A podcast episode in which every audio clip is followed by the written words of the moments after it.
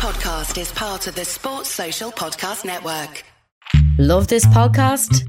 Support this show through the supporter feature from ACAST. It's up to you how much you give, and there's no regular commitment. Just hit the link in the show description to support now.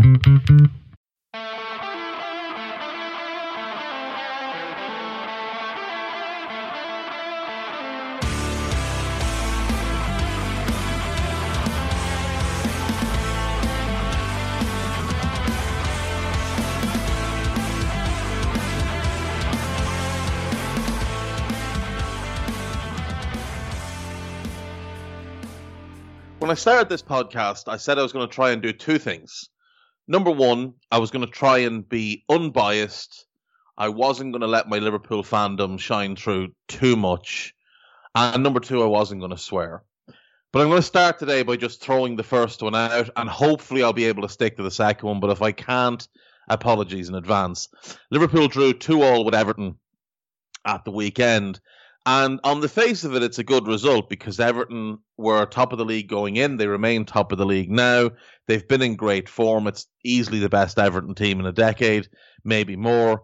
Uh, they're full of confidence. And Liverpool were coming off a 7 2 defeat at the hands of Aston Villa.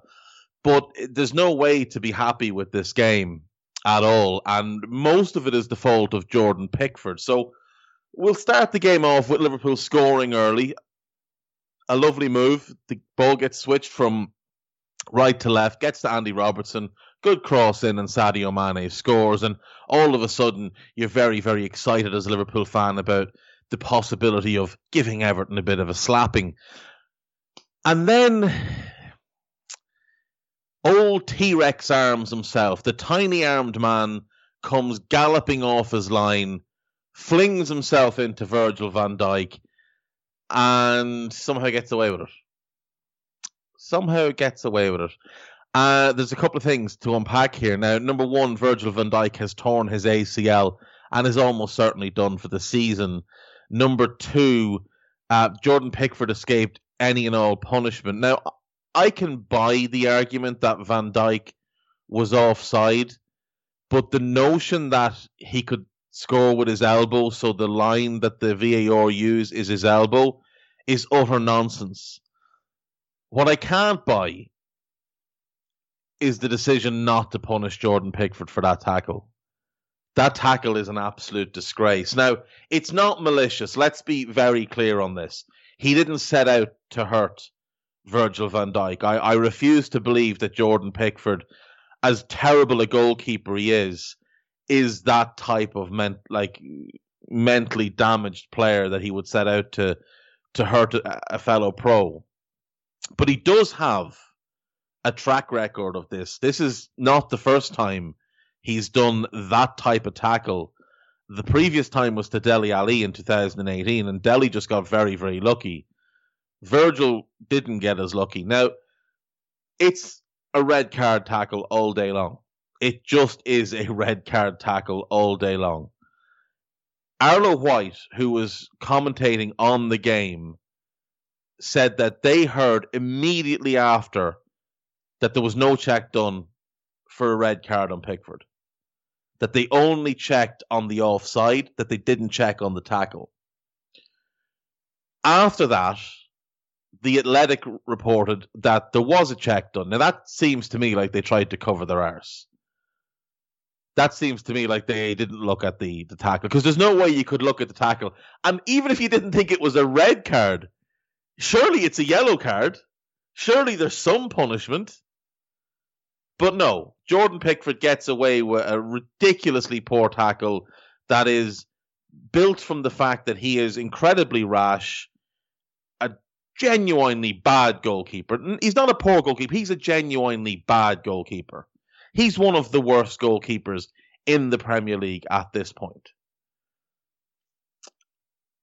And he's in a terrible run of form. But if you watch him, he's not watching the ball. He comes out and he just flails at Van Dijk. And Van Dijk has to go off. And Liverpool now lose him for the season. And Pickford escapes all punishment. Now, um, it's been reported by John Cross in the Mirror that Pickford could face uh, some sort of punishment. I won't hold my breath on that one. We go on then. Michael Keane scores from a header uh, from the area that Van Dijk would have been in on a set piece. So there's slap in the face number two. Uh, then Mo Salah scores a brilliant goal, a great finish. Uh, tiny Arms can't get anywhere close to it. And I'm going to call him Tiny Arms for the foreseeable future. So apologies in advance. That's just what it's going to be. The little runt. Uh, yeah, so Salah scores. It's it's two one. Liverpool are happy, and then Everton score again. And once again, it's a cross into the area that Van Dijk would have been marking. But instead of Van Dijk, it's Joe Gomez and Andy Robertson, uh, probably the two worst players in the Liverpool team from an aerial point of view, at least uh, in terms of defenders. Uh, so there's there's the third slap in the face. So Van Dijk's been injured and the keeper's gotten away with a horror tackle. Then you have the first goal in Van Dijk's area from a set piece. Then you have the second goal uh, in Van Dijk's area. Now, it's a great header by Calvert Lewin, and all credit to him. He's having a, a tremendous season. Um, really, really impressed with him so far. So it's 2 2. And then you see one of the worst tackles you're going to see all year long as Richarlison, I believe maliciously, went in to try and hurt Thiago Alcantara. Now he's, I think he's 22. He has three straight reds, and all of them are for some sort of violent conduct. I think, I think there's something off with him. I've I've been a fan of him, and I think there's a there's a really nice bit of snide about him but there's something else as well. There's a streak in him that is dangerous and would very much give me caution about wanting him in my team. Uh, to have three straight reds already at this point in your career, really not a good look. It's a horror tackle. He rightly gets a straight red after pretending to be injured. Um, and then Liverpool score. Alcantara picks himself up off the ground plays a gorgeous pass to Mane. Mane crosses to Henderson. Henderson kind of hits a bobbler that just bends away from from tiny arms and finds its way into the net. It's a perfectly good goal. Uh, it's a perfectly good goal. And then the VAR decision comes in and it's ruled out for offside. And the lines that they've drawn are crooked. Um, so it's it's very hard to take this one. It's really really hard to take this one. I've seen people after the game suggest that Everton matched Liverpool, that Everton deserved a point. Liverpool had 22 shots, Everton had 11. Liverpool had 59% possession. Everton at home had 41%. At home. The XG on the game, Liverpool's is 2.58, 2.48. Everton's is 1.36 in every measurable aspect of the game, Liverpool completely outplayed Everton. They had a perfectly fine goal disallowed. They should have had a penalty and a red card at the other end. It was called off for a weird offside due to Van Dijk allegedly being able to score with his elbow. I, am not sure. It just adds insult to injury to hear that Everton matched Liverpool when nothing of the sort took place. Liverpool comprehensively outplayed an Everton team that are in the best run of form they've been in in 10 years. Uh, and they did it while in a little bit of a, a slump themselves. The levels between the two clubs were obvious to everybody. And I say this as somebody who's been really impressed with Everton this year and who wants Everton to do well. I don't have any ill will towards Everton. I have ill will towards Jordan Pickford he's on my list. Now, to be clear, he's on my list to call him Tiny Arms. That's about the height of, of what I'm going to do. But unfortunately, he hasn't bothered to come out and publicly apologize to Van Dijk, which I just think is a little bit of an asshole move. the only Everton player that's come out and spoken about Van Dijk publicly is Yannick Bolasie, who doesn't even train with the first team anymore. Um, and and that's a little bit disappointing because you we've seen players from Manchester City, fans of City, players from Bayern Munich, and all over the place tweeting, sending messages of support to Van Dijk. We, you know, it, it would be nice for Jordan Pickford to come out and say, "Look, I've got tiny little arms, and I'm really, really sorry uh, for for the foul, and you know, I didn't mean to hurt it, blah blah blah, blah whatever." Um, that would be really nice. N- not to sidle up to Jordan Henderson and whisper in his ear, "Will you tell Virgil I'm sorry?" I mean, that's nonsense. And Henderson should have told him where to go rather than coming out in the post match and saying, "Oh, well, he said he was sorry." Like nonsense. Um, all in all, an absolute calamity. Liverpool have lo- lodged something of a complaint with the Premier League about wanting the, the VAR thing reviewed. Understandably, I think. I I'd love to know the, the logic and the reasoning behind these things. Um, Richarlison did apologise to Alcantara and then did a weird thing where he tried to defend himself. It, it's indefensible what you did. It's a horrendous tackle. You should be ashamed of yourself. And you should be ringing your folks to apologise to them because you've let your parents down. That's what you've done. Richarlison, you've let your parents down. Uh, I may be letting mine down with this rant. Um, we'll move on. Uh, Chelsea, Southampton. Uh, Chelsea Chelsea looked really good for about 40 minutes in this game. Timo Werner gets two goals. Uh, some people will say that they're really well worked goals. I would say they're absolutely appalling defensive errors on Southampton's part. I would say that defensively, Southampton looked a shambles in this game. Um, yeah, Werner gets his first two goals. It's it's great for him gets himself off the mark. It's obviously been something that's been weighing on him because he hasn't been performing. But once he got the first one, you could see his performance level go up. Danny Ings gets a goal back just before half time, and you still kind of think, okay, Chelsea are going to win this game. This is going to be a comfortable win for the home team. They're the better team. They've got the better players, but calamity strikes once again. Uh, Chelsea are conceding on average 1.5 goals a game under Frank Lampard since he took over which is dreadful for any team with real ambition at the top of the league. And while Kepa will no doubt get all the, the blame and abuse for this goal, it's 100% on Kurt Zouma. It's 100% on Kurt Zouma. Why are you trying to play that ball back to your goalkeeper? Just put it in the stands. Just put it as far away as possible. Just boot it up in the air if you have to. Don't play it back to the goalkeeper. He underhits it by a mile. Che Adams breaks onto it. And then there's a weird thing where Kepa comes out and clearly doesn't want to foul Adams, and it ends up missing everything ball, man, the whole lot. Um, Adams misses his first chance, but gets it back and buries the second. And you think, okay, I still fancy Chelsea here. They're still the better team. They've still got the better players. And they go down and they score. Kai Havertz gets his first goal. Really, really well worked goal. No complaints over the defence for this. Lovely play by Pulisic into Werner and the simple crossover and Havertz has a tap in. It's a really well worked goal. They looked in that moment, the three of them looked like it just clicked. Um, and you think that's it. That's that's that's it. Chelsea will just hold this out and they'll take the three points and be a little bit disappointed to have conceded two, but they'll take the three points.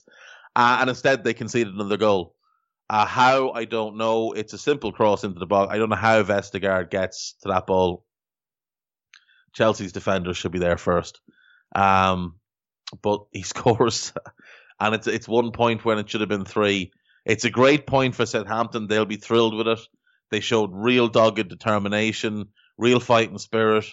They showed some some prowess in attack without question. They got a little bit of luck, but they they you know they rode it when they needed to, and that's kind of what you have to do.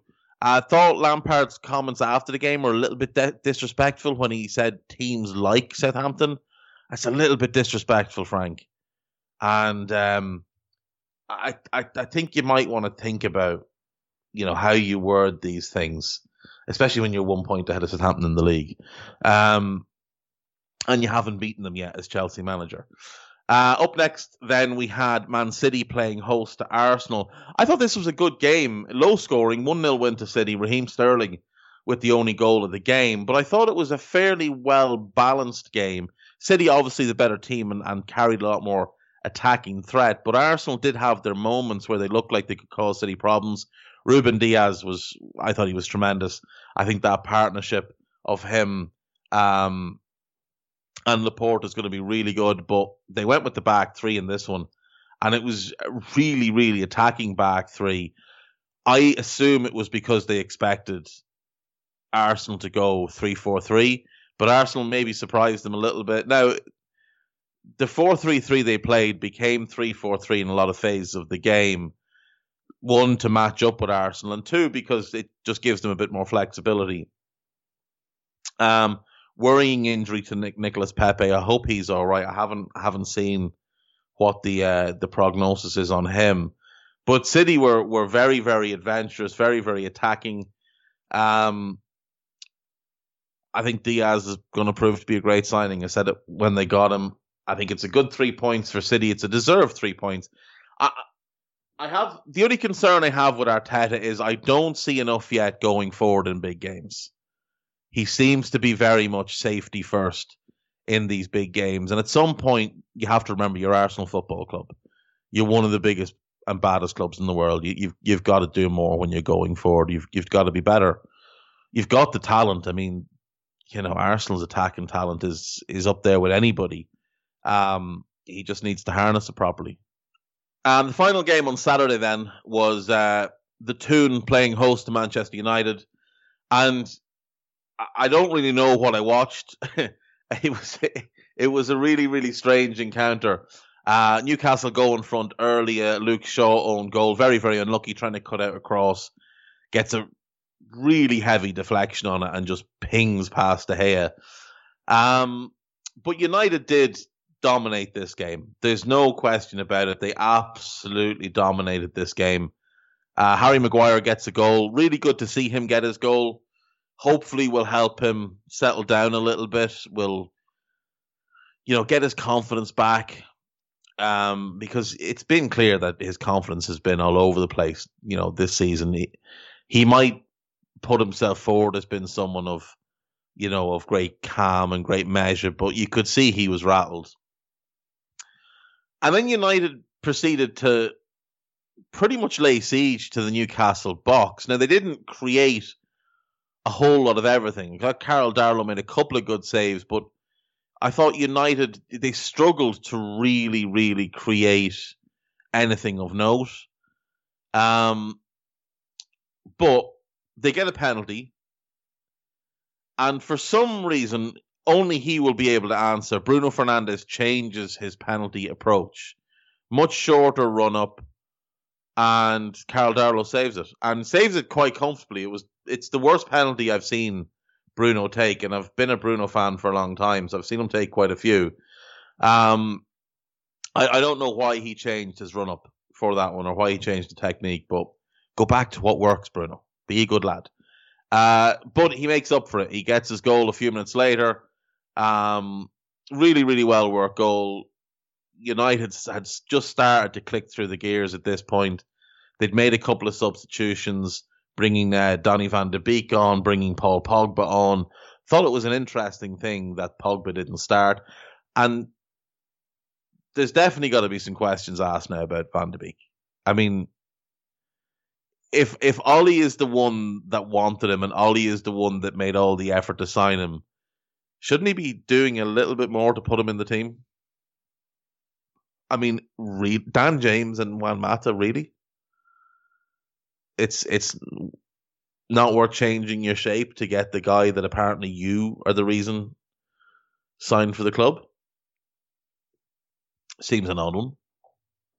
Um, Aaron Wan-Bissaka gets his first Man United goal. Uh, really, really well taken goal. Heavy first touch, but an absolute rocket of a finish. And then Marcus Rashford scores a, a lovely goal to cap things off. Uh, and cap off, uh, you know, yet another impressive weekend for him as a person and a player. Um, again, just what he's doing for, you know, helping childhood poverty and helping feed children that rely on the school meal system. Um, it's it, it is remarkable. There's a petition you can sign. Go to Marcus Rashford's Twitter um, and sign the petition to force the government to act on this. It, it's really, really important. Um, and speaking of forcing action and, and helping, so obviously this was the first weekend when the pay per view games kicked in, and Newcastle versus Manchester United was was one of those pay per view games. Now, it turns out that a lot of Newcastle fans have taken great umbrage with this idea of pay per view, as have fans of, of all clubs. And what they did was they donated the money rather than giving the fifteen pounds to your mega rich broadcasters. They gave it to a food bank, uh, and I, would like to encourage everybody uh, to donate to food banks to donate either cash or food to your local food bank. Just a quick Google search will tell you where your nearest food bank is, and they they're crying out for your help.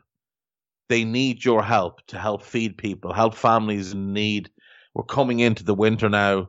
Uh, we really do all need to chip in and help out. So find your local food bank. If even if you don't want to, even if you can't afford the fifteen quid, a fiver, a couple of tins of beans, anything at all, whatever you can do, some toilet roll, some kitchen paper, whatever you can do to help others out uh, is massively appreciated. And trust me, you will feel good about it. So that's what I would encourage everybody to do to follow the example set by the Newcastle fans. And congratulations to them. By and large, Newcastle fans are one of the best groups of, of supporters in the country. So, uh, really, really impressive from them. Hopefully, we'll see more and more fan bases do this as well. Um, I know that a lot of Man United fans do support uh, local food banks. It's a big thing in Liverpool as well, and Andy Robertson has spoken about it a whole bunch of times. So that's what I encourage you all to do: to to donate to the your nearest food bank, whatever you can spare. It will go an awful long way. Uh, right, that was Saturday, and then we roll into Sunday. So Sunday was less exciting. It must be said, it was less exciting. Um, Sheffield United against Fulham was, I, I, it was a bit of a, if we're being honest, but it did have some moments. Um, Fulham missed a penalty. Mitrovic blasts. I, I don't understand why he hit it so hard. I'm not sure what he was trying to accomplish. And it was the only real chance Fulham had had up until that point. Sheffield United did look like the better team. They created some half chances. I don't want to say they were good chances, but some half chances for Oli McBurnie. They just look like they're lacking that cutting edge. That's the big issue for them at the moment is that when the ball gets in the final third, they don't really know what to do with it. Uh, Max Lowe made his debut in this game, and I thought he might make a bit of a difference, and unfortunately got hurt. And Jack Robinson come on, comes on, and I've said before, I think Jack Robinson's a liability at centre back. He gives away the penalty. It's a bit of a soft one, but it is what it is. Um, Mitrovic misses, and then Fulham get their goal anyway. Ademola Lookman really, really rolled his luck. the ball bounces off, bounces off him, he has two really good touches then to control it and set himself, and then absolutely wallops it into the far corner. It's a really, really well taken goal. And in truth, I think Fulham deserved it because even though Sheffield United had probably been the better team, Fulham had really restricted them and had started to kind of get a bit more of a foothold in the game. Um, I thought I thought this setup from Fulham was good. I thought the way they lined up was impressive, though I wouldn't be playing Ola Aina as a, a right side centre back for too much longer. Um, I'd be playing him as a wing back where he belongs.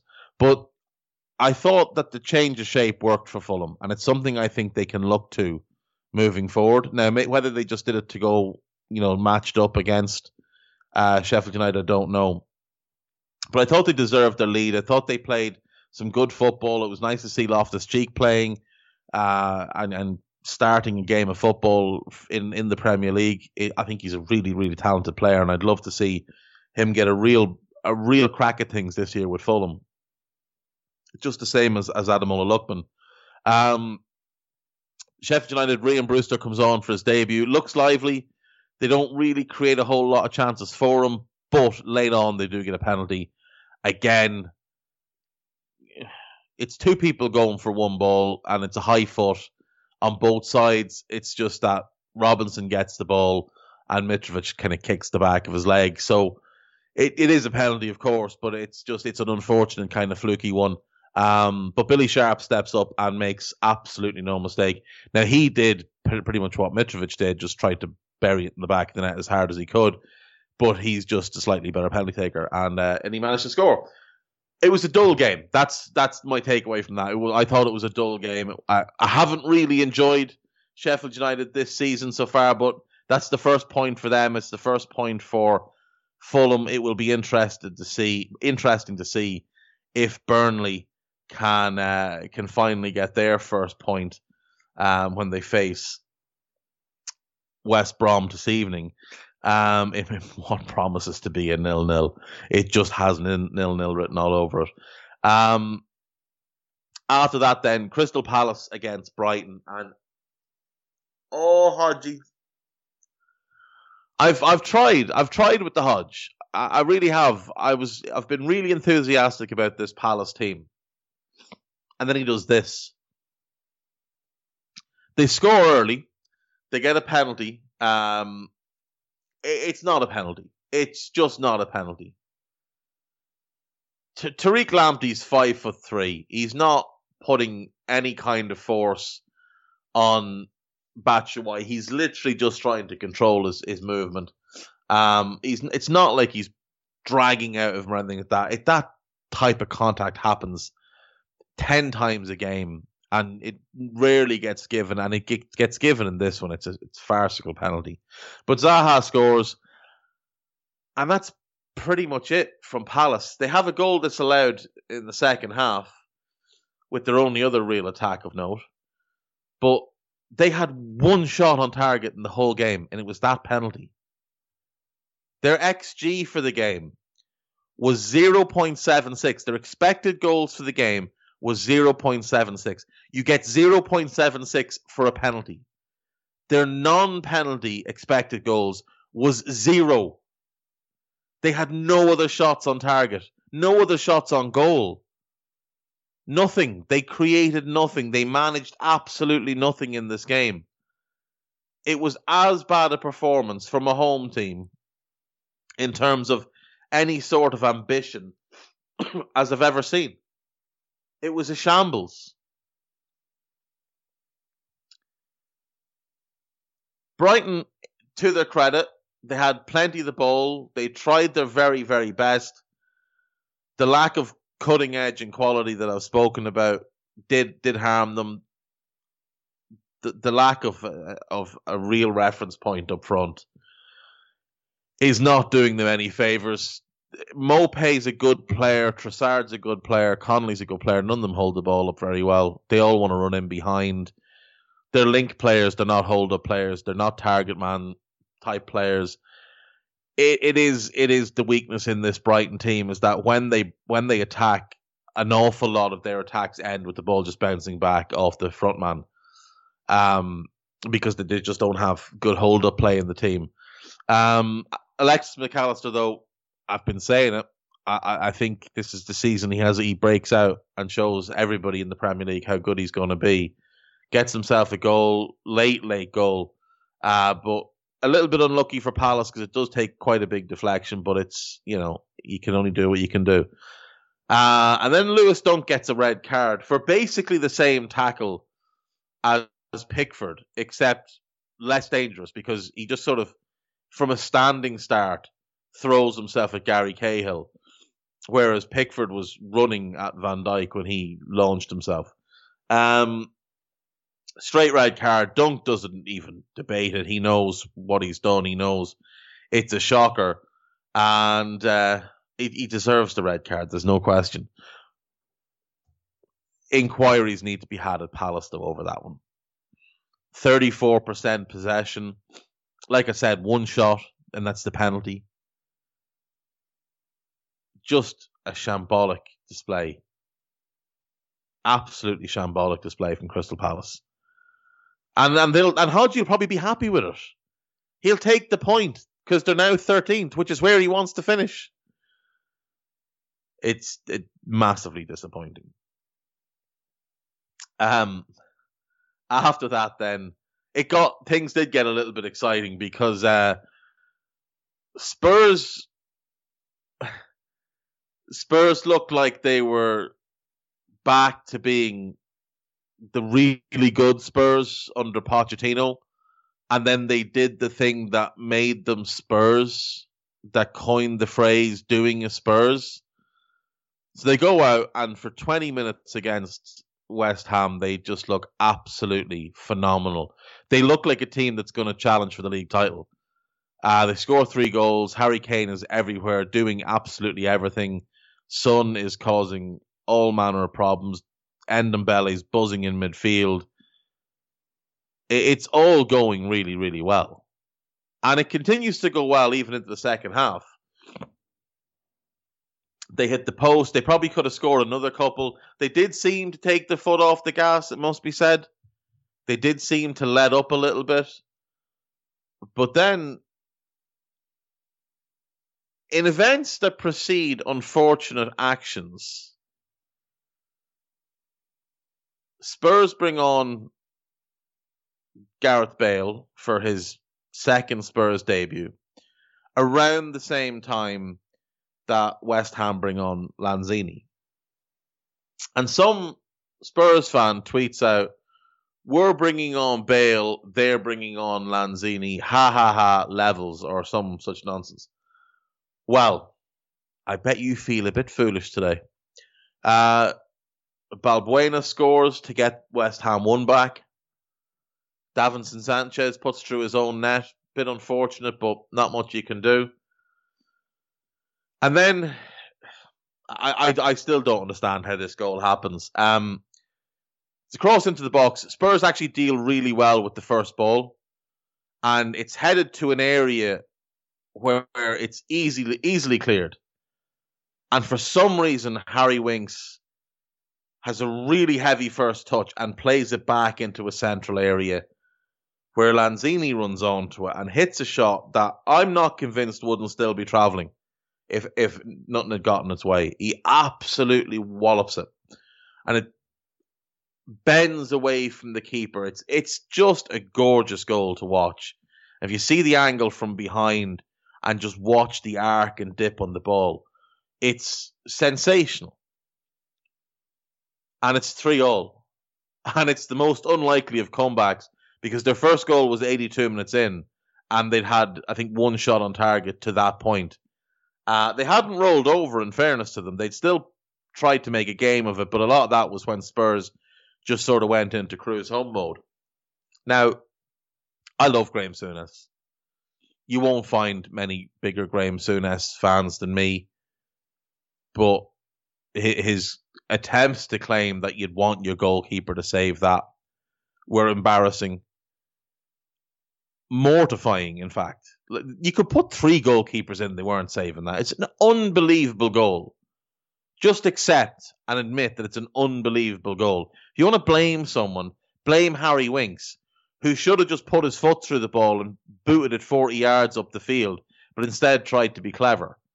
Um, it, it's like I say, Spurs. They look like title contenders for the first half, and then they just did a Spurs, and they crumbled, and that's that's four. That's well, yeah, four points they've dropped uh, in very late situations here and, and Newcastle, and they'll argue that the Newcastle one was unfortunate, but it was a handball. Um, they'll argue that this one was unfortunate. You bottled it, lads. I'm sorry. Uh, Gareth Bale missed an absolute sitter. Worked the chance brilliantly for himself. Has to score. Just has to score. Um, final game of the day, final game of the weekend, was Leicester playing host to Aston Villa. And I have to say, I, I, I thought this one was going to be a fairly high scoring draw. I thought we'd see both teams play quite open, but it was a bit more cagey than that. There was some good chances there was a lot of good football played. Um, Wesley Fofana got his debut for Leicester, and I thought performed very, very well. Dealt well with Ollie Watkins. Dealt a lot better with him than Joe Gomez did a week ago. Um, you can tell though that this Leicester team is not a full strength. They massively miss Ndidi. They miss that presence in midfield, that drive. They're really missing Ricardo Pereira. Uh, Tim Tim Castagne is a good player, or Castagna. I don't know which it is. I think I think it's Castagne, but people call him Castagna. I'm going to stick with Castagne until I hear him say differently. Uh, they're missing Ricardo Pereira. They really, really are. Ricardo Pereira is just on a different level. He's he's the top top player, and they miss Maddison from the start of games. They miss that creativity. They obviously missed Vardy in this game, and they didn't have Söyüncü either. So they are without you know five starters. Um, but they're at home. They should be favourites to win the game, but instead they struggled to create any real clear openings. Iheanacho's kind of feeding off scraps. Same with Perez. They missed that focal point with Vardy. They missed that out ball with Vardy as well.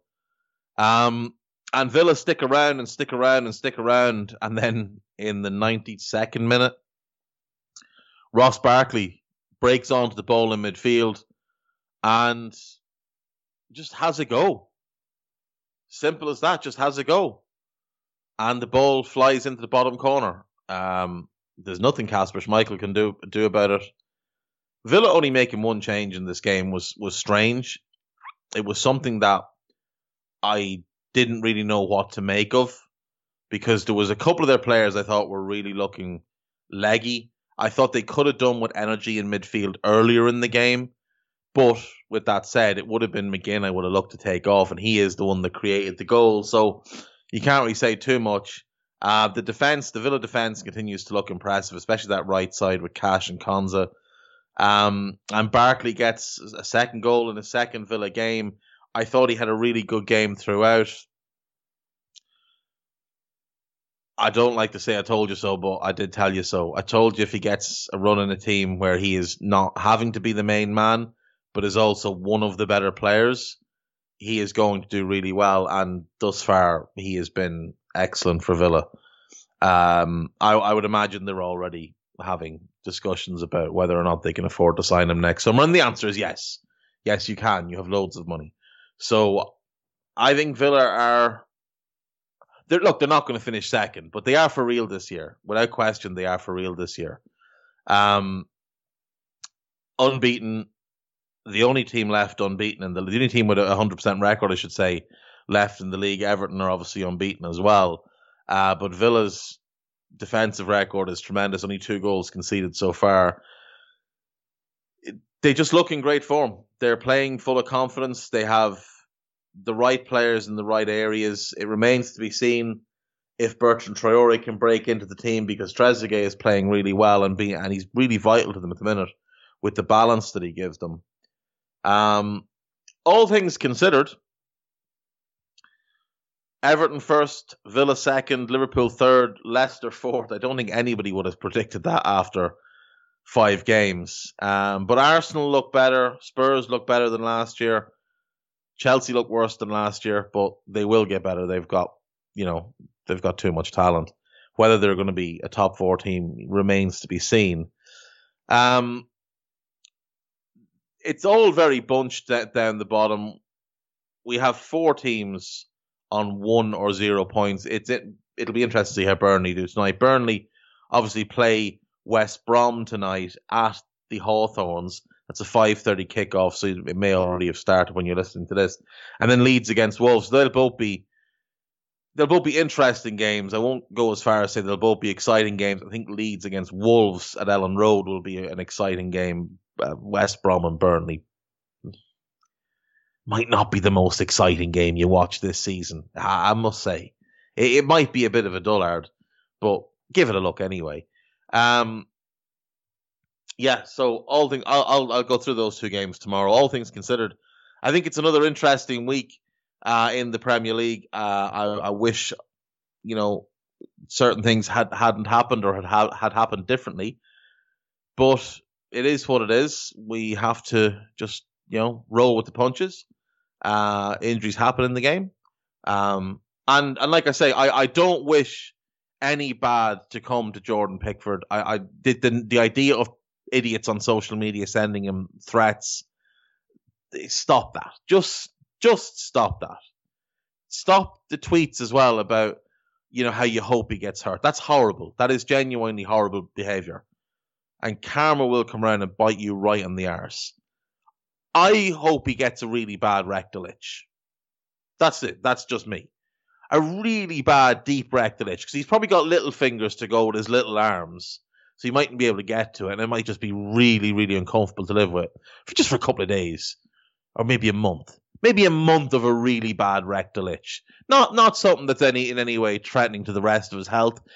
Just a really bad re- rectal itch. That's what I hope Jordan Pickford gets and has to deal with. Um, but, but aside from that, I, I, I wish him all the best in his you know future career in the next iteration of Jurassic Park, where he'll be playing a Tyrannosaurus Rex, a very very small one, like a model size one. Uh, that's it. That's the show for today. Thank you for listening. Thank you to EPL Index, as always, for the platform. Thank you to Liberty Shield, our presenting sponsor. Check out their services at libertyshield.com. Use my code EPLVPN to get 20% off your VPN, either with the, with the hardware or just the software package. Thank you to Foxhunt for our presenting title music. And, of course, thank you to producer Guy Drinkle for his incredible work every single day. That's it. Thanks for listening. I'll see you tomorrow.